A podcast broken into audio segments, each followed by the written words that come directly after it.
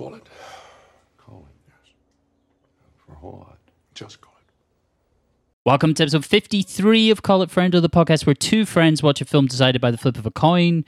This week, myself, Andy J. Ritchie, and my co-host Donica Tiernan watched the 2017 comedy drama Brigsby Bear. As always, the podcast contains spoilers for the film right from the start. Check out justwatch.com for streaming and rental options in your region. You can find us on Instagram at Call It Podcast. Drop us a line there with any feedback or recommendations. Peace. There's magic and wonders and mysteries in store. A hero whose mission is to learn and explore. He's daring and caring and oh so much more. It's Brigsby Bear. Okay, so in this episode, we're going to be talking about Brigsby Bear. Brigsby Bear. But before that, I guess we should do our usual uh, little bitty and talk about what we've been watching. Do you want to go first? I'll go first. It's mostly been a diet of TV, although I'm happy to say that I, uh, after di- disliking No Time to Die so much, I decided to begin doing what you said you were going to do, and I uh, rewatched Casino Royale. Um, and it's fucking class. Mm-hmm. I mean, it's like it's such a ride of a movie in every sense. It's like like it like it might be the best Bond film. I like it because it definitely definitely is a Bond film for sure. It's got all the quips and gags, and there's a fucking big poker game and a guy with a scarred eye and stuff. But it was just around like yeah, it was just post Bourne Bourne Supremacy post like Nolan had just arrived and everybody was tweaking everything to reality. Real 9/11 stuff in the air. Everything everybody wanted something more realistic. You got that fantastic scene where the plane blows up which is like like the film feels like it's going to end precisely 3 times during the film. Like there's that kind of finale st- uh, action going on. Fantastic the parkour guy. Well, that's the opening. So no, but it's a he- that's a hell of a fucking opening. That's crazy. That's ch- that chase. It's fantastic. Because I remember that guy at the time. One he of my famous for District Thirteen. Was one it? of my ex girlfriends at the time. Uh, her friend was big in UK parkour. Ugh. and he was on a TV show with that guy. I can't remember his name, but he did a bunch of things because he was in the UK, the, the the like African parkour guy, or is he French? He's French. He's French, so he he did a bunch of things. Like he went to the Millennium Stadium in Cardiff and ran over the roof, and then he was on the Forth Rail Bridge and stuff like that. Mhm. Anyway, I remember back in like 2003, I was vaguely Aware. acquainted with the Huh. UK parkour scene. well, I, t- I can't watch the, like particularly those extreme climbing videos. That to me is that's tougher than a a, a horror film. Well, like Russian guys on cranes. Yeah, I can't like watch that. it for very long. Yeah. It really, really freaks me out. Uh, okay, uh, so other uh, thing I've been watching, which I thoroughly recommend everybody get on board with. I don't know. Well, actually, no. I'll put in a caveat. If you're into Victorian whaling grimness, uh, check out the North Water, which is just this hardcore show about whalers in 1859. Colin Farrell, Stephen Graham, Jack O'Connell, a few others now that are- aren't popping to my mind so freshly, but I mean it's a hell of a cast, and it's they and they went very far north actually in the North Sea to shoot this, Oh. and you can fucking feel the weather in it as well. You know what? There is, although I'll tell you what, fair warning, if you're not into um, clubbing seals, that yeah, there's a whole sequence near the end of the first episode that would uh, firmly categorize this as maybe not for you. Maybe this is not for you. Well, I this might be for me. Uh, Who or where did they make this, or which network or whatever? I, I'm not sure where they made it. To be honest, I am. It just magically fell in your lap, right? I would know it's on Amazon. okay, it is well, on so Amazon. It's probably Amazon then, no? Um, no, because it, it came out week to week, and they always do the. Oh no, Ah. Amazon do a week to week uh, drop of their content as well. Actually, that's how they did the boys. Oh yeah. So yeah, yeah, I could highly, highly recommend that. And uh, that is about that. What about you? Well, apart from still watching The Wire, as I've been doing, uh, that's I've spent a lot of time watching The Wire. I just finished season one now, It's but it's very difficult. Uh, well, it's it's, very it's, hard, it's, it's very moreish, just it's like very Heron, moreish, just like Uh, the Heron they yeah, sell. Yeah, yeah. It's there's a uh, lot of episodes in the first season, isn't there? 13 it's the longest i think season 4 has 13 episodes as well but it is just i mean it, you said you didn't think it was the best TV show ever made. I have a theory that it depends which show you come to first. Okay, fair enough. It's I, the, it's the Wire or, or The Sopranos. I think. watched The Sopranos first, Oh, really? And you and I still The Wire? yeah. The Wire to me is like it is a visual novel. I mean, that's a, there's uh, there's no point even talking about The Wire. No. it's just for me, it's the best TV show ever. Anyway, so I've been still watching that. I've I'm probably I might just go through the whole thing. I might not do your method of one season and then change. I think I might just do the whole thing. We'll see how it goes. Go for it. Yeah, the we'll the only reason goes. that I do, there's two reasons that I do that really. Number one, depending on the show, I sometimes feel like when you get that heavy into binging it, um, you just it feels like you're not even watching it anymore. You yeah, know? I do feel like I'm living it already, Yeah, which is. but a- even li- like you you'd notice less things. You can you you which yeah. I so but this is like the fourth time I've watched The Wire. well there you go. So if, Uh, the if other- anything, I'm noticing everything. The other reason though is that um, I suppose. Uh, there's just so much good shit out there. is, Yeah. is the is the, the main reason, but uh, Well, yeah, blast ahead. At the moment, I'm I'm due to come up on the Wire season three. oh yeah, you, I remember you were a few months ago. You finished too. yeah, and I love two. Two's my favorite season. Well, then I'm gonna get started on that. But apart from that, I did watch one film. I watched Free Guy. Oh, the Ryan Reynolds, Jodie Comer joint. Exactly, directed right. by Shawn Levy of Night of the Museum fame. Yeah, that's right. kind of weird that part the fact that it's uh, a shawn levy project because he's not really regarded as a a great comedy director let's say it's pretty much by the numbers this film is it was really well received actually it made my a lot of brother money loved it. it made about 300 million from a about a 100 million budget I will say, it, its timing of release I thought was perfect when it came out because it was okay. So everyone thought um, Tenet was the movie that was going to save cinemas. Good fucking luck, buddy. But Yeah. like, this is exactly for the. This is this is a casual cinema goer film. definitely Do you know what I mean? it's extremely casual Mm. i felt like it's very similar to the lego movie very similar plot wise I'm in. Really? I I don't know. I mean, love it's the kind Lego of, movie. Yeah, it's like a lot. Well, I I much prefer the Lego movie. I would say this feels a little dated, if Huh. anything. How so? I don't know. Well, apart from its similarity to Lego, I just feel like uh, like some of the comedy and some of the things that they're, that they're going for. I'm like, yeah, it's been done before. Or Is it Ryan feels Reynolds? Like, it's so like he's the best part easily. Okay. He's funny. He Yeah. is very funny in it. But yeah, I would have thought he would have gotten old by now, but he has not. I I, I really like him as a presence in yeah, everything. No, I, th- I thought he was really good. Even j- just with kind of like offhand comments, facial expressions, he, he sells a lot of the comedy really, really well.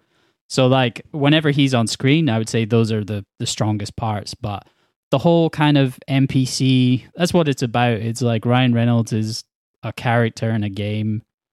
And Like a, an open world kind of. yeah, and then Yeah. it can, and then he gains sentience, and then blah blah blah blah blah. It's all kind of matrixy. Some of the characters are, some of the writing is not particularly great. Some of the dialogue, but basically Ryan Reynolds is always good. Jodie Jodie Comer, um, Mm-hmm. she's solid. She's She's a playing very like good actress. she is a great actress. I mean, her her accent work is excellent. Uh, very good in Killing Eve, of course, and coming out this Haven't month in Ridley Scott's uh, The Last Duel. Yeah, I've Um, read a bit about that. Yeah, Um, it seems controversial. I'm We'll really see looking forward to yeah, it. I heard it's good. It's not. It's it, like I heard a um it reviewed on the Empire podcast the other day, and it's not at all like I thought it was going to be. I'll put it like that. I, I I know the vague act structure and things like that, but yeah, I heard it can be quite confusing for people. Anyway, talking about stuff that's not out yet. That was it. Free Guy. I can't. I wouldn't strongly recommend Free Guy. I think it's like you said. It's just it was a it's a real casual film goer's film. So it's the kind of thing you can put on and not pay a lot of attention to, and you'll you'll find funny parts Mm. clearly, but. It's not the it's not the greatest film ever made. It might be Shawn Levy's best film though. So speaking of things that are fine, Yes. how did you come to choose Brigsby Bear? I had never heard of this before. That's funny. Uh, I've heard of it a lot. I've seen a lot of people suggesting it uh, online, probably for the fact that it's sentimental, positive. It has a, a very. It, the premise is really strong. My argument against the film is it doesn't it doesn't use that premise very well, but it's such a harmless, like it's a fun experience. If there was some sort of a laboratory where they took all the genetic material needed to make a Sundance film and put it all in the same petri dish, this is what would emerge. That's funny because this film was bought after it screened at Sundance. A fucking course it was. I haven't even done my research on that, but come on, like, a fucking course it was.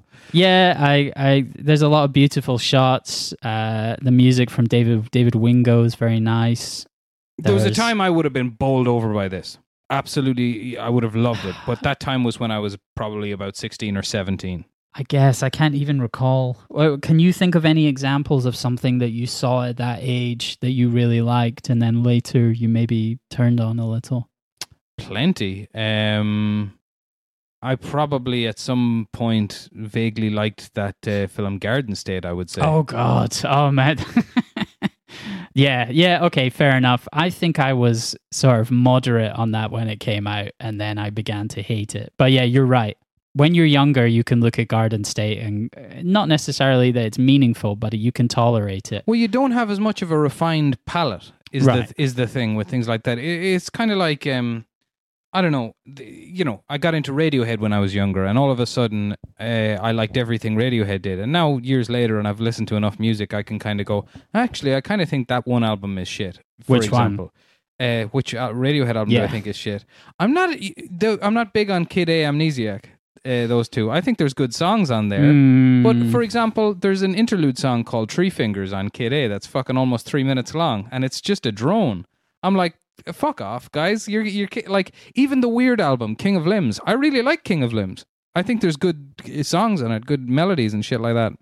Anyway, around the time that Kid A came out, I mean, I remember that uh, Radiohead, off of the back of OK Computer, were basically being celebrated as the best band ever Yeah, in the yeah, yeah, history of all time. So and they wanted to flat out reject that, I suppose. Yeah, yeah, they kind of they went another way, but the music press still basically said this is the best thing that's ever been produced. Hmm. I like the idea of those albums, but again, I will never go back and listen to them. I listen to tracks from them here and there, but anyway, I no, I do think that's actually an appropriate analogy because well, then you you get to refine your taste, and this is okay. So, uh, Brigsby Bear, uh, it's a certain species of fish out of water film that has been done many times before. It's actually let, let me try and list the elements. You- Okay. You, tell me am I missing every, anything? So first of all, you've got a bit of Doctor Who in there. It, because For the cheesy TV series? Yes, that is Doctor Who, Mhm. pretty much, and Doctor Who is not much better than it. Um, I don't like Doctor Who. Me Um, neither. So- okay, so you've got elements of Doctor Who in there. Then, of course, people would name check probably the Unbreakable Kimmy Schmidt, but the original for this kind of thing is um, Hal Ashby's film Being There with Peter Sellers. I don't know if you ever seen that. No, so well worth is, is that similar that he like grew up in a bunker or something, or his He was a kept him in gardener for an old lady in a big house, and he never left that house, and he just Ah. viewed the world through television. and then Mhm. she died one day and he just wanders out and yeah um he plays Chauncey Gardiner so that is the the real DNA I I don't there's probably something before that with it because it's a it's an interesting way to structure a film to be fair uh, somebody encountering the world for the first time then I would of course Son of Rambow has a big part of it and of course um I haven't Room. seen Son of Rambow. Room What's the Son of Rambow connection? Well, I haven't seen Son of Rambow either. I would like to stress that, but I know I know Son of Rambow is about um a boy striving. Oh, like to, the VHS, like remaking. Yeah, remaking Yeah. his- I guess there's a few things like that, like some of the Michel Gondry things. well, one in particular, the Be um, kind, Be rewind. Kind, uh, Rewind, yeah. Which Um, again was another thing with a great premise, but Yeah. it's a film that I really didn't like at all. No, nor I. But yeah, big parts of Room, which is a, a much better film than this. Yes. much better. well, that's I. Uh, that's again is one of the arguments against Brigsby Bear that I would make is like it's got this great premise, but it never pays off any of the stuff with the parents, the kidnapping parents, the fake parents. I can't think of a film I back and forth it on more times during its runtime. And it's a short runtime, eh, which Yeah, yeah. thankfully ninety something minutes. It's a perfect runtime. Enjoying About it, one not hour- enjoying it, enjoying it, not enjoying it, laughed, that's stupid, that kind of stuff. The whole way. I, I thought it was like it certainly moved along quite quickly. I was happy enough watching it, but about one hour into the film, I, I, I looked at the I looked at the timer and saw there was thirty minutes to go, Mm. and I was like, thirty minutes to go. We haven't done anything. Yeah. Like nothing's happened. Like how are you going to tie this story up in thirty minutes to and have anything like meaningful? It'll be interesting to get into the, how that's structured when we talk about plot. Mm. Uh, what what did you know about uh, our friend Kyle Mooney beforehand? Very little. I'd seen a few of his sketches from. So he was in a group called Good Neighbor, a sketch group. There was him, uh, Beck Bennett, Nick Rutherford, and Dave McCary, Mm. and they all met at USC and formed this sketch group that uh, it finally turned into this thing called Good Neighbor. Uh, I watched some of their sketches. They're all on YouTube. Any good? Uh, it's stuff that's kind of it's date. You know, you can imagine sketch comedy from ten years ago. Some of it is like on topics that I'm sure they'd get in shit for nowadays. But That's gas, isn't it? Like even even Yes. somebody meek like Kyle yeah, absolutely, absolutely. That's the funniest part. Is like he seems like the least offensive person ever, and yet some of the sketches that they did are probably dodgy now. But I just think I think they're fine. Um, they got a lot of praise back in the day from Louis C.K. Steven Spielberg was a fan as well because they did a parody of Hook. I'll As put a that matter one of in the fact, show notes. um, I heard that Steven Spielberg said that their sketches was one of the five sketches that he could connect with. yeah, there was a Three idiot sketch that he enjoyed. Uh, this only makes sense if you listen to every episode. Uh, so go back and listen to the Three Idiots episode. You can That- see. for that part alone, I will say it's worth listening because Yeah. we got to hear just an Indian newspaper just Yeah, make lying. something up. So anyway, all four of those guys from the Good Neighbor sketch group ended up getting hired by SNL in 2013. Fair enough. Uh, Kyle Mooney's the you only don't one follow that SNL generally, No, do you? no, me no. neither. So I don't, I don't know what era that was or anything. 20 I don't know, but Mooney's the only one who still works there. Him and Beck Bennett were featured players. Yeah, appeared- Rutherford came on as a writer, and Dave McCary, who's the director of Brigsby Bear, he was hired as a segment director. He appeared. He did um, the odd segment on um, sports show with Norm Macdonald. Right, I, Um, I, I and read actually- a little about It that. was very funny, actually. Are Uh, those kind of like man on the street type interviews? Yeah, but the he's like uh, he's supposed to be Norm's nephew, and he's just he's terrible at making them, and he's a terrible interviewer, and um, it, they're they're very funny actually. There's one where he interviews a bunch of basketball players. There's another one where he tries to discover why Korean women are so good at golf. It's it's good. It's good. Tho- Those are what really worth watching. I like one of the sketches I enjoyed. It's probably from about 2007 or 2008. Is basically so Kyle Mooney's is like a college roommate of one of them, and he's says that he's not gay, and then a series of things happen that, that make you question that premise. Uh, Uh, I, I, yeah, I like I that think already. I think you'll like that. you will. You will like that one. We, we can watch that after the podcast. It's worth watching.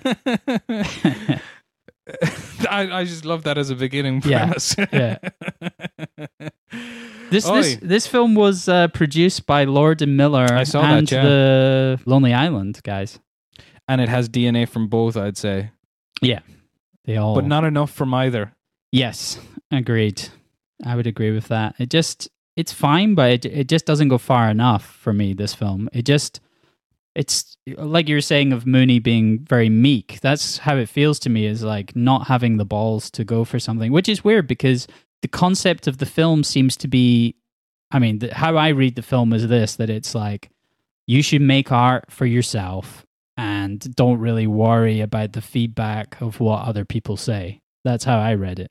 So I'm Yeah. surprised that I'm surprised in a way that it didn't go harder in any direction. Yeah, I think it was maybe a bit too attached to its quirkiness, Mm. let's say. And also there like I don't know, there are certain moves that the plot makes that really uh, it just throws the message into uh, I don't know how Do you know what? I I listened to an interview the other day with uh, Jim Cummings, you know the guy who made Thunder Road um and the short film, the amazing short film. If you haven't seen it, you've got to check it out. uh, Which Which a one's Thunder film. Road? Um, it is the premise of the short film. You should you should go in pretty almost blind, but I'll tell you the premise of the short film is a guy is doing the eulogy for at his mother's funeral. Oh, this sounds familiar. it's fantastic. It's absolutely brilliant. And he's got a new film coming out soon called The Beta Test. And uh, his I was in this interview he was saying like you know there because of the big row that there was with the WGA recently uh, between the WGA and agencies fees for scripts and stuff a lot of people are tr- starting to work outside the system and a lot of people with digital releases and stuff are figuring that films don't need to be your minimum 90 minutes now let me say this for Brigsby Bear Brigsby Bear didn't probably didn't need to be the length it was even it had the air of a good short film and Yeah, the, the, I feel it really crashes when it tries to add elements to it that would be, you know, regular structuring or whatever, you know? Because it's a character piece. It's about your man. It doesn't need to have the beats and and so forth going through it. Um and the one beat in particular is just fucking so dumb. But anyway, we'll Yeah, get to that. like tonally it's it feels strange because it's extremely sentimental Mhm. but then some of the com- like some of the comedy mooney's playing that style of almost like an andy samberg level of Yeah. being really really stupid Yeah. sometimes and it just doesn't like that doesn't fit with the tone to me No, uh, because they're not able to be mean about it. yes Um and did it make you laugh ever? yeah from time to time i can't not but more Can yeah you remember why? I, So- I some remember of some of it like when he's talking to the I, he's supposed to be like 24 and he gets jerked off by like a high school girl that is wa- that the thing that's that sits wrong with you No, no, but that did sit wrong with me. I was like, what? What? That? Why did they have to do that? that was weird that's weird because uh it, uh, well the the one part that made me laugh was just when they were talking about it later on and he's saying like I don't need to marry you and then he he says to her if you ever want to do any of that stuff again and she's like no way and he goes okay and just Hmm. walks that made me laugh is like okay and just walking away I laughed you when that he moment well. um, he said to the police, uh, "Sorry and sorry to America." I thought that was funny. yeah he has a few little lines like that but they don't really make a lot of sense in the context of the Could be a lot better. Could have more Lord, more Miller, and Yeah, more uh, yeah, yeah. Lonely Island sensibilities, and it could have been a proper comedy. Directed by Lord and Miller, starring Andy Samberg. there we go. Throw I'm out the watching. script. I'm watching. Get rid of Mooney. Yeah, yeah, yeah, yeah. He's yeah. fine. He's totally fine. But He's grand. Yeah, as is, as is everybody else. What about the cast for this fucking film? well, that's the power of SNL. If you're on Jesus SNL, you can get Christ. whoever you want. Shall we talk Do a you? little Is that bit about real? the cast? Well, that's how it's kind of uh, written up around the place. Is like, well, because Mooney wrote this film and you know got it made while working at SNL, he was able to attract people like Claire Danes, Mark Hamill, Greg Kinnear, solid, uh, solid actors. Yeah, I, I, I don't know. That was just that was just a mystery to me. Andy Samberg pops up. I suppose Yeah, that's less that one- surprising. yeah, he's a producer on the film, but it's uh, it was really well received. This film, extreme like, but you know when you go to Rotten uh, Tomatoes, you see the the positive reviews are kind Mm. of like three out of five, yeah.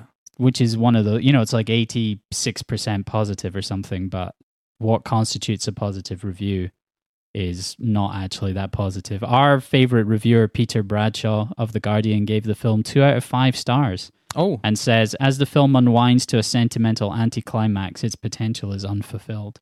So, hmm. a broken clock and all that. yeah, nail on head there, Al Well done, Peter. I would say. I would probably land at the same place. I would say two Yeah. stars for it. Yeah, I think that's I, that sums up my feelings. It's a sentimental anticlimax, and they've they've wasted a great premise to an extent. Shall we fire into the cast? Let's. Got nothing to say about Kyle Mooney. He seems fine. Yeah, fuck him. Uh, Claire Danes plays Emily, the therapist. Doesn't deserve such high billing, but fair play to her agent. No, yeah, yeah. I was wondering, did I miss her? and, uh, like, and then she arrived near the end. Yeah, yeah, yeah. Claire Danes, first made famous by what? My So-Called Life, then That- Romeo yeah, and was a big Juliet. Homeland. Mhm, mhm. Uh, She's yeah, still doing she's well for always good. herself. There's one thing from her bio that I really liked. Since 1998, Danes remains banned from the Philippines, and her films also remain banned in the region. The ban came after Danes said Manila, capital of the country, smelled of cockroaches with rats all over, and that there's no sewage system, and the people do not have anything no arms, no legs, no eyes. Danes later apologized. That's quite a statement. Danes later apologized for those remarks, but the Filipino authorities refused to lift the ban. That's, how mad is that? That Claire Danes is in a war against the Philippines, Oh, the entire is- nation of the Philippines. That's crazy. Oh my god! Imagine, uh, imagine she tried to get in one time. she would get killed there. Clearly, like they would execute her. Is it that kind of place? Yeah, what's his name? Duterte, du, du, Duarte, that dude. He's he's a bit of a bad guy. He's a bad one. Uh, next up, Mark Hamill as Yeah. Ted Mitchum. He was quality. He was. He's yeah, outstanding. He's a great actor. he is. Yeah, I He's agree. kind of been screwed over by Star Wars a bit Uh, yeah, yeah, pretty much. because he went he into like the a very voice happy acting. guy he whenever- does seem very happy. Yeah, yeah, he did it, like most famously the Joker in the animated Yeah. Batman series. Um, but yeah, he he seems just hilariously happy whenever you see him interviewed or anything like that. And I- yeah, but he is very good in this. Yeah, I think he's really, really good. Uh, I saw one thing from his bio that was surprising. Hamill's father was a U.S. Navy captain, leading to the family moving around constantly. Mark completed his senior year of high school in Japan while his father was stationed at Yokosuka Naval Base in Yokohama. I did not know that. yeah, he's uh, he's part Japanese. that's, that's what you get for going to school there for a year. Ah, right. That makes okay. you part Japanese. There, there's a famous story about how Mark Hamill came to be in Star Wars. It was due to Robert Englund, old Freddy Krueger. Really? Yeah, Robert Englund was auditioning for a role in Apocalypse Now when he walked across the hall where auditions were taking place for George Lucas's Star Wars. After watching the auditions for a while, he realized that Hamill, his friend, would be perfect for the role of Luke Skywalker. Oh wow! Yeah, so thanks to Sound. Freddy Krueger. Sound Freddy Krueger, yeah. that's why uh, an Hamill ended up icon was made.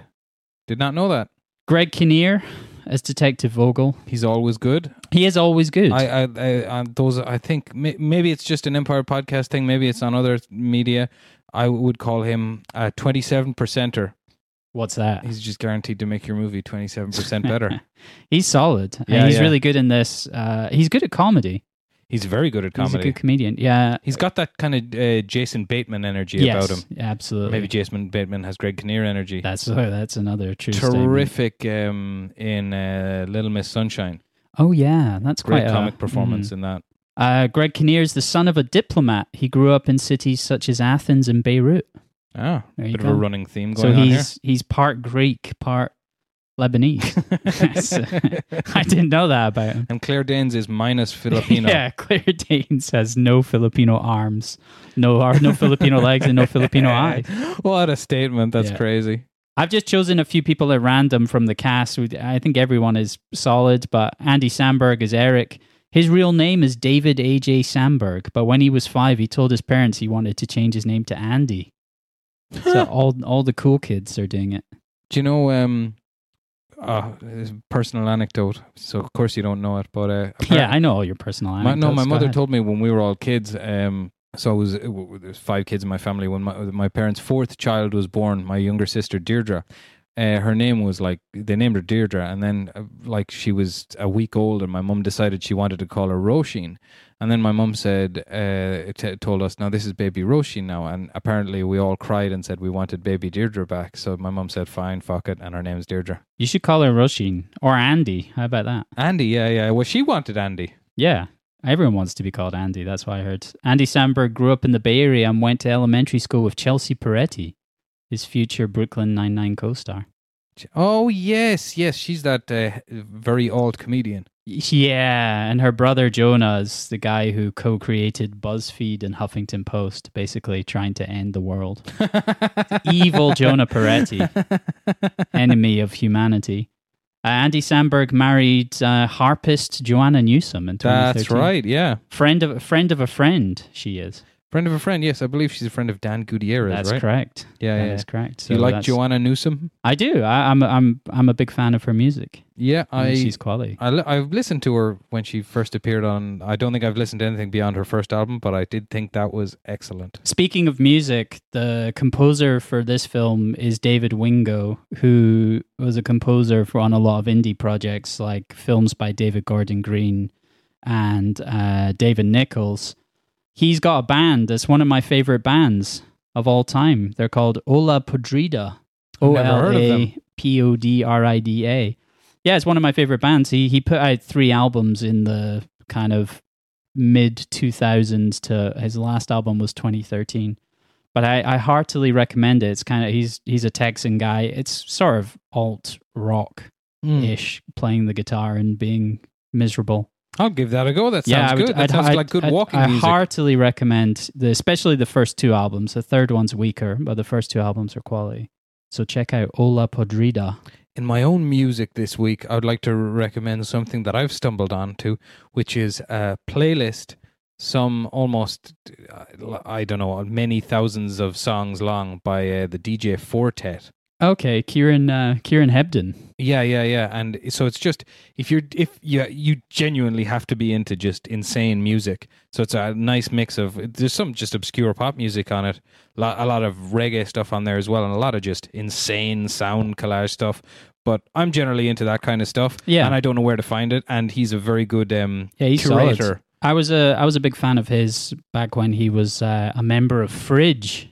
That's right. He was a member of Yeah, Fridge. Yeah, yeah, and, yeah. That's where he uh, started out. and then Four Tet, some quality albums as well there. Yeah, yeah, for sure. check but out th- check out Kieran Hebden, aka Four Tet. that the playlist is that's all I've been listening to. Just put it on shuffle play and walk around. It's great. Nice. Going back to the cast, next up is Matt Walsh, who plays Greg Pope, the real father of Kyle Mooney's character. hmm Where do I know him from? Matt Walsh is a founding member of UCB, the Upright Citizens Brigade Improv Theatre. I'm not aware of this. You Or know them. UCB. Do I? Yeah, they're so it's uh it's well, it's one of the the the, the most famous improv theater and group. Uh, owned and set up by Amy Poehler, Matt Walsh, Ian Roberts, and Matt Besser. No. No, I don't think so, no. Oh my god, how do you not know UCB? Uh, I recommend watching the pilot of ASCAT, the UCB improv show. It's probably from about twenty years ago now. It's on YouTube. It's got uh, Amy Poehler, Matt Besser, Tina Fey, a bunch of other people. I'll put the link in the show notes. I'm not the biggest fan of improv, but this particular show, I, have watched it about five times. It's, it's quality. Ask Cat the pilot. I'll check it out. ASCAT. That's like a that's uh I don't I think they might still do it. It's like a kind of weekly improv show that they used to do at UCB in New York and Because I am not a huge fan of improv either. I Yeah. confess. I've never enjoyed it whenever I've seen it live. But I, I, to be honest, there are far more talented and funny people than me who are very much into it and got their start in it. So I'd be, I'd be fully willing to say I've just never been to a good improv show. I think there's that. I mean, I think improv can be anything. I've seen some awful, awful things where nothing clicked, and then I've seen like works of genius. But then you wonder how much of it's actually improv. Some of it's kind of falling back into routines and To hear somebody, you, if you hear the right interview, like to hear somebody like Bill Hader talking about improv, uh, who I just generally really respect and Mhm. like Bill Hader. Uh, I think he's great and everything. Um, and just to hear him him break down the craft and talk about it with passion and um, how enjoyable it is to to do, let alone to watch, is um, you know that'll convince you. Yeah, for me, improv is like sushi. I just I'm sure I I'm sure it's, It's- nice. I've just not tried the nice stuff yet. it's Japanese. It's, part Japanese. It's, Jap- it's part. Japanese. Yeah. Yeah. Last person I wanted to highlight in the cast is Jane Adams, who plays April Mitchum, the fake mother.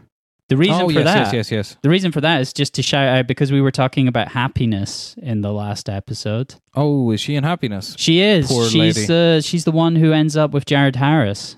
Do you remember Jared Harris? Like Nope. Jared Harris, uh, it plays like a Russian student.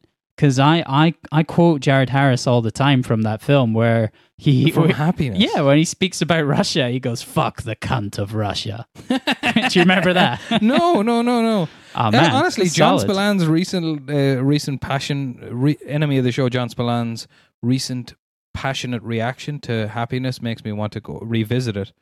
I remember watching it like back when it came out, kind of more or less. So that's like '98 or something. But yeah, that that Jared Harris line stuck with me. She plays. She's one of the main characters in it. Um, I like her. I like Jane Adams. She's fine in this, but she's got nothing to do. Because she gets sidelined really badly because they Yeah. stick they stick with Mark Hamill's character. Yeah, yeah, and yeah, for you never see her again. Kind of fake mum. They're just like, all right, hit the bricks, lady.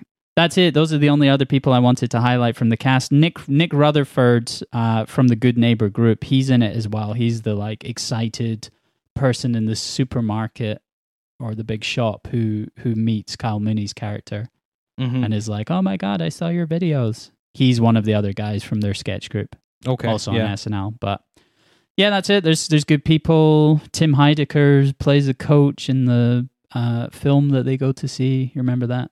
Went over my head completely. Yeah, they go to the cinema. Anyway, that's it. It's a No, solid remember they cast. the They've- cinema, yeah, but- they've they've got great people. There's good people throughout. Shall we move into the plot?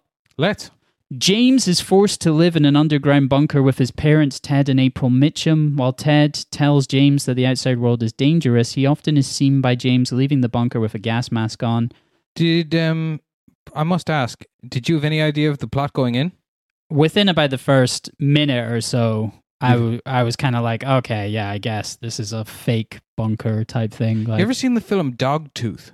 yes, Yeah, yeah, yeah. Dogtooth yeah, in there similar. as well. I mean, that's a more realistic take on things. Yes, prob- yes, yes. probably. But I, I, the thing I liked about the bunker here was the animals outside, like the fake animals. Got like a robot fox and things like that. Yeah, yeah, yeah. James is fascinated with an educational children's show titled Brigsby Bear, centered around the title bear helping characters escape from trouble, because it's the only show he owns and is allowed to watch. One night, he sneaks out only to see several police cars approach the home. As the police raid the bunker, James is taken away from Ted and April, who are arrested. Yep.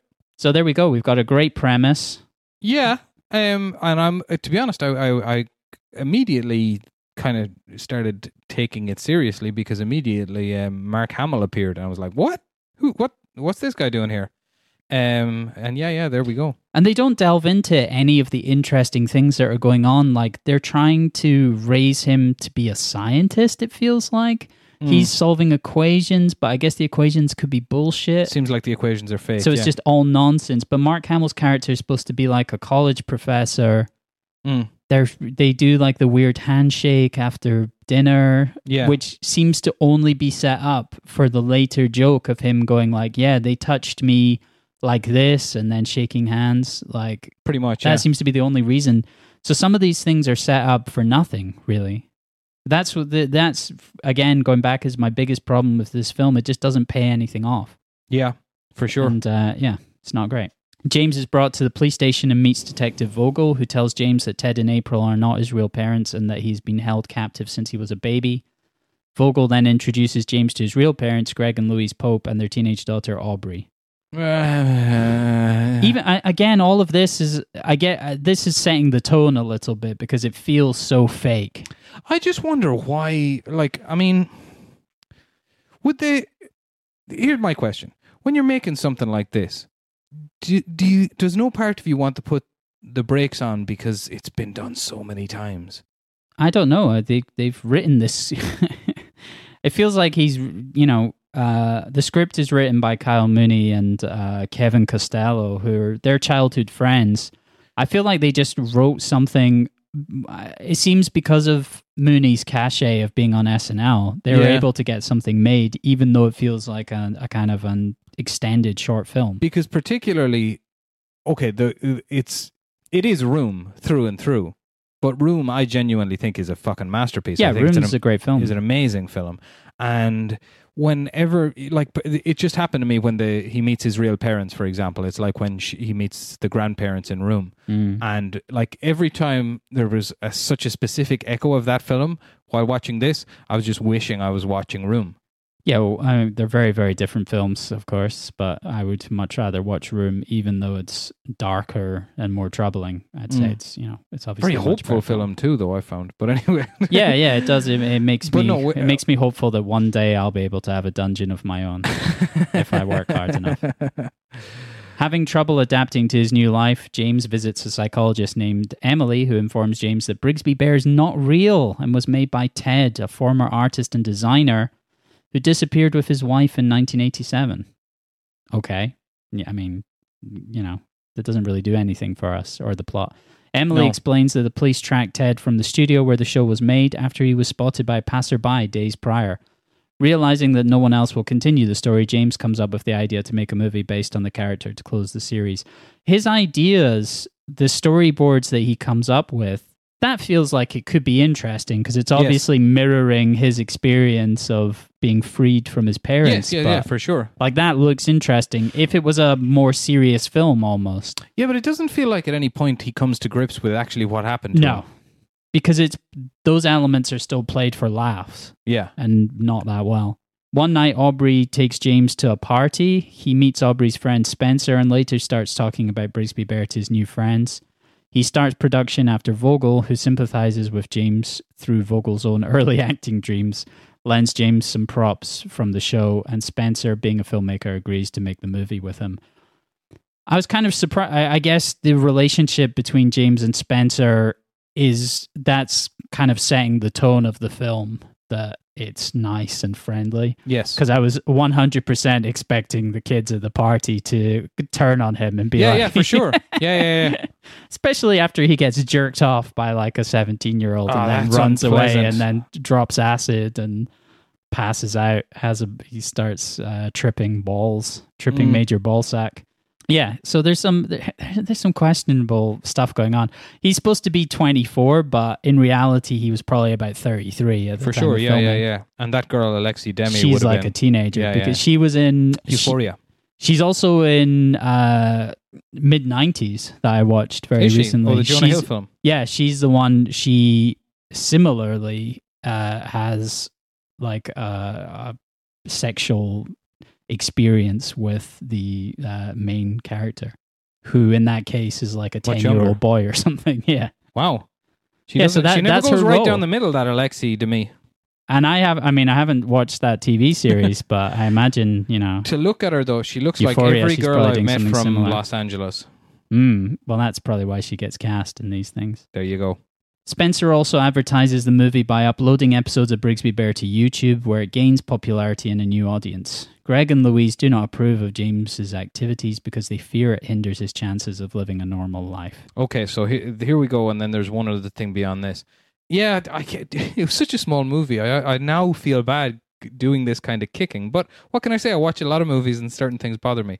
the The two crises in that come up in this film are so contrived, um, and just just poorly conceived, and I don't believe in them at all. Like, why does it bother his parents? You know that he's making this movie. Why? Yeah, just to service the plot, not to yeah, service yeah, character. yeah, exactly, exactly. Yeah, that's fair. Yeah. Yeah, and then uh, they eventually come around anyway. Ugh, yeah, I'm not a fan of that either. While filming in a forest, James uses an explosive he made for a scene that detonates, surprising Spencer. The group is arrested, but James takes the blame for it. The police release him, but confiscate the Brigsby Bear props once again. Oh, but also, let's run back over that part. Um, were the police just there? Yes, within like Having a seconds, coffee and then in the middle of nowhere. Yeah, yeah, yeah, yeah. in like Utah somewhere out in the desert basically they blow something up and then the police immediately appear You see, if they were going, if they fully had the tone of something like uh, "Be Kind, Rewind," that sort of shit would be acceptable. But this film almost seems based in the real life at times. what about that part though? Because they it's like they're trying to create conflict between Yeah, James and Spencer yeah, yeah, and it's then it's completely contrived. there's no conf but there's no conflict whatsoever. Spencer's like oh that was kind of annoying. And they're immediately you see them very soon again they're friends. There's there is no conflict there's no real conflict in the film at all who's the No, but- baddie in this But they try to put it in there, and it's like, okay, th- something like this could really take lessons off of uh, something like uh, Ted Lasso. mm-hmm. because every time you feel like because your your brain is so um I, I don't know in the groove of expecting your conflict your conflict beats in certain moments that when you're watching okay something like Ted Lasso or indeed something like this uh, okay, you're going okay it's around this time in the movie there's going to be a bit of conflict where what something like Ted Lasso does is would tease you with that but then show allow something to happen that's much more in line with the characters that they've developed you know what I mean yeah um, and uh, yeah, th- no, but this film goes the other way with it. James takes his parents' car out one night to steal the costumes and props. He takes a detour first to his old underground home, now abandoned and cordoned off with yellow tape. That feels very Sundance. Yes, Going and just kind of sitting on his on his old house. With beautiful, nice David Wingo music in the soundtrack and nice vistas across Utah. and also directly uh, lifted again from Room, where they go back to Room. but anyway, James stops by a diner and discovers Whitney, an actress he recognizes from Brigsby Bear. That scene with in the diner again feels like it could go somewhere else, should go somewhere else, but it Mm. ends with him doing a kind of again Andy Samberg type uh, routine of like, and by the way, I love you. yeah, But doesn't he smooch her in the end? In the film, Yeah. yeah, I mean, in the film that they make, Yeah, yeah, yeah. yeah, Okay. only in the film that they make, right? I don't, not in the actual, on the film that we watch. Yeah. Anyway. She tells him that she never knew the true circumstances behind the side acting job, having been told by Ted that it was for Canadian public access. As the police arrive outside, James asks Whitney to reprise her role for his film and admits that he has had a long time crush on her. We do see him jerking off earlier at the start of the film. He's Yeah. looking at her poster on the wall Yeah, that's right. on the door and uh, decides to bash one out. Fair play. James is placed in a mental institution, which seems to me as the like let's introduce Andy Samberg element of the film. Yeah. There's no other reason for that. Yeah. Nothing. There's no reason. I don't know. I know it's very like kind of fluffy stuff, but it just feels like a lot of people should have known better, doesn't it? A little bit here. This is this is not coming across well. Meanwhile, Aubrey shows her parents parts of the movie where the two realize that making the movie allowed him to spend time with his friends. One night, James breaks out to the institution to grab his belongings. I enjoyed the breaking out thing. He's Yes. like, "I've got a plan," and Yeah, then the yeah, TV yeah, comes Yeah. crashing out the window. I laughed at that. Yes. That's that's a quality joke. I mean, that's just that is good that's joke. a good gag. Yeah, it's, it's a good visual gag. I feel again, it feels very kind of like Lonely Islandish almost. Yeah, yeah, and you just wish there was more of them in the in the film. So yeah, so one night James breaks out of the institution to grab his belongings, but discovers his family, along with Spencer and Vogel, building a Brigsby Bear set in their garage. The family tells him that they had agreed to help out after seeing how happy he was behind the scenes. So again, all the conflict is completely resolved. Hmm. Everyone's on board. They're all making films together. And Greg Kinnear is there, of course. Yeah, he's great. James finishes the movie with Vogel and Whitney in lead roles and visits an incarcerated Ted who apologizes for abducting him. So that's supposed to be the, the big payoff to that Yeah. is just going and seeing Mark Hamill and being like, Yeah. uh, there's, there's nothing, there's no resolution there. Yeah.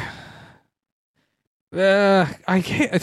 yeah, Do you sorry, know what? All the people, all the people in this film are doing fine. So fuck it, I can say it. I Absolutely. thought it, I thought it was shite. I did. I, I thought there was r- good potential in it, but uh, yeah, Disappointing. yeah. I mean, and the, just uh, decide what you are first of all. I think there's many ways that I think sort of the tone of like a Paddington movie, Paul King doing it, could have worked that Yeah. way. Could have worked uh, Lonely Island Farce with Yeah. way more gags. Yeah. You know, could have even worked like going quite dark Yes. but just decide. Be Agreed. something. Agreed. It needed to take a stronger. It needed to choose one of those options. James tells Ted about the movie and states that they are having trouble getting the voices right. Ted helps him out by recording the voiceovers for Brigsby and other characters. It's great seeing Mark Hamill Yes. go into voice acting. Yeah, and you yeah, yeah. realize like fuck, he's one of the he's one of the goats of uh, yeah, the yeah, voice yeah, acting for game. sure. He's quality. That's pretty cool, actually. Yeah, that's that that bit the way it jumps it just jumps into yeah, it. he just Um, goes straight into characters. I'm, I'm immediately thinking of um. What, have you ever watched any of the interviews with uh, the other Jim Cummings, uh, the famous voice actor who does Winnie the Pooh? he does all the characters on Winnie the Pooh. It's just funny. If yeah, you ever yeah, look yeah. up, I like watching those things of Yeah. like Family Guy or Simpsons voice actors. Yeah, yeah, yeah. And you they know, just jump yeah, into it. Yeah, they yeah, ju- it's, it's, so weird. It's, It's, very, so weird. it's very cool to see. It's very, it's very surreal. On premiere night, the show is sold out, and James is worried that no one will like it, so he stays out of the theater while the movie plays. After it concludes, James walks into the theater and is met with a standing ovation. While being embraced by his family, James notices a real life Brigsby on stage. The pair nod at each other, and Brigsby disappears. What's that? Uh, it's just dumb. Mental illness, Something like What's that, that? Yeah. tripping, tripping ball sack. I don't know. again. Yeah, it's kind of completing an arc or something like that. Ugh, I don't Um, like that bit. No, no, I didn't like that either. And once again, it reminded me of another film that I wish I, I had been watching, which was um, Dolomite is My Name. Have you seen that? I haven't seen that. I saw Oh, it was very well received, and people I loved were it. talking about Eddie Murphy's performance. I want to watch that again. Actually, I, that's so, so enjoyable. I will definitely seek that out. Speaking of Room, this has similarities to the film that James Franco made about The Room. Oh, the disaster Yeah. artist. Yeah, I suppose it would. Similar kind of ending here of having the big screening of the shite film. Yeah, and actually. everyone going like, "Hey, actually, it's all great. It's good, and we love you. You're a genius." It's a very similar ending.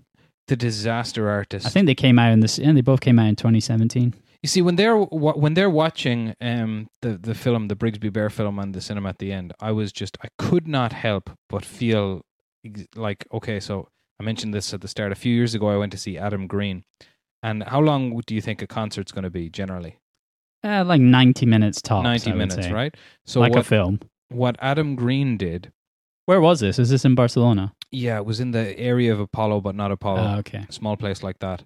And uh, what Adam Green did was he played his kind of Aladdin in Brooklyn sort of film before Oh, it, um, which was all you know put together with like you know paper sets and shit like that. Macaulay Culkin's in it. It's a whole big wank fest. This is my. That's why I've chosen for next week. By the way, that's my toss pick. What Aladdin that in film, Brooklyn? yeah, Aladdin in Brooklyn.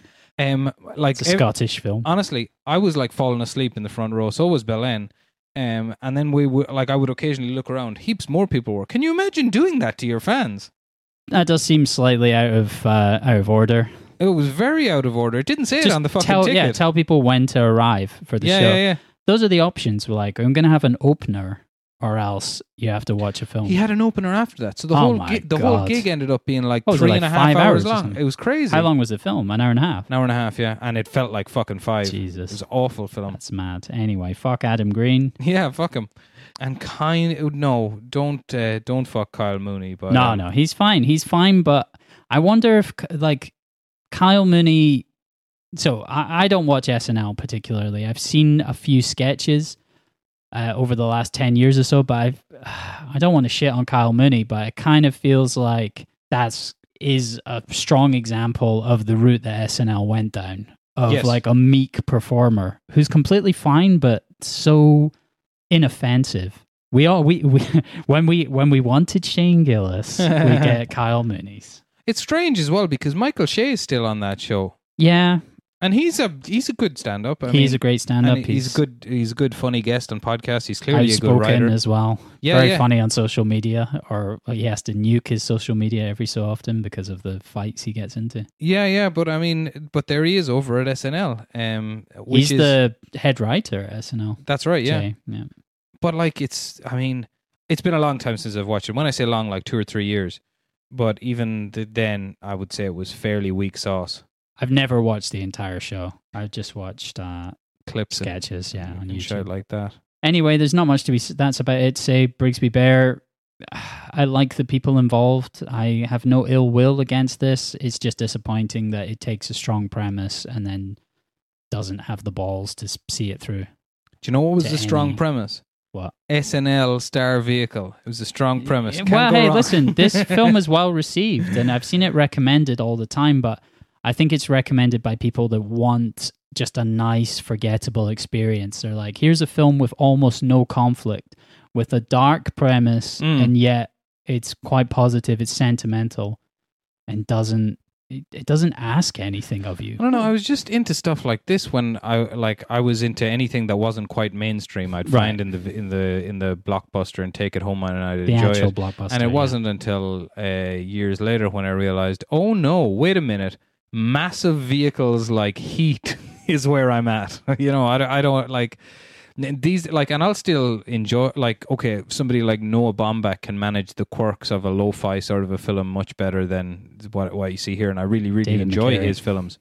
Um, but that's just such a big balancing act. Uh, Taika Waititi is pretty good at it as well too, I suppose. He was a, his character in Free Guy was Mm. one of the most annoying characters that I've seen in anything of late. Really, why? Yeah. He plays like a New Zealander and he's just like a kind of dickhead uh software boss. Like Oh a- yeah, I have heard this actually. He's the villain, right? Yeah, yeah, yeah. He's the villain in the film. He's he's not likable at all. Which is really strange because you're like, it's Taika, everyone loves him. yeah, yeah. It's the worst I've ever seen him. Oy. But Well. I, I think it was just again it's like the example one example of some of the poor writing He's making his Star Wars movies uh, now. Nice. Yeah, he Yeah. can do whatever he wants, which is a nice thing. Kind of, yeah. I mean, his own films are great. I just Yeah, I worry sometimes when I see him in other people's work Very because it can be not the best. Anyway, I guess that's about it for Brigsby Bear. Shall we move into the criteria and the toss pick? Let's do it. So, uh, enemy of the show, John Spillane, instructed us to choose a film from our native land. So, I had to choose a Scottish film. You had to choose an Irish film. That is correct. I'll go first. I chose uh, Outlaw King, Ah, directed by David Mackenzie. Is that his name? is it David Mackenzie that that did that? What's his name? The guy who made Hell or High Water. But did he make that uh, Outlaw King? Oh yeah, big time. Okay, for some reason I thought it was uh, the guy who directed Animal Kingdom. No, yeah, it was uh, yeah, David Mackenzie. Oh no, that's David Michôd. He did yeah. David, David, David, Michôd. David, David Michôd. It wasn't David Michôd. David Michôd did the other one with Timothée Chalamet. Yeah, Um, yeah, yeah, yeah. Outlaw King. I've been meaning to see it's the one during. about Robert the Bruce, right? it is, Yeah, I must. wa- I must Oh, check that but, out. but at some not point. but not a fat Robert the Bruce. I think he's a this is a, a trim one. Yeah, this fil- uh, during lockdown, I went to some of the filming locations for the first time because I had to walk around Edinburgh. So, um, yeah, one of the major film, one of the major, I believe, where they filmed a lot of the scenes is uh, a, is a a castle in Edinburgh, and I, I went there for the first time was it during nice? lockdown. Yeah, it's crazy. It's in it's in it's like a beautiful old castle surrounded by some of the roughest housing estates in the city. it's really Edinburgh for you. weird. It, that's why I'd never been there before because it's like really rough neighborhoods, and then Oh, there's this God. like yeah, I don't know. 16th century castle in the middle of it. That it does uh, say a lot about Scotland and Edinburgh. I'm go- gonna hope. Well, if I win, we'll get around to um, an Irish film I've been meaning to get around to for ages. Um, sort of an Irish western set near the end of the uh, potato famine called Black Forty Seven. Okay. You ever heard of it? Nope. Yeah, no. It was a big hit in Ireland. Not much. Uh, didn't do much sauce anywhere else. But Nice. yeah, there we go. You got a coin? I do. Let's go for this big bad 50. Uh, one side is 50 and one side is uh, Brandenburg Gate. So 50 or Gate. Uh, Gate.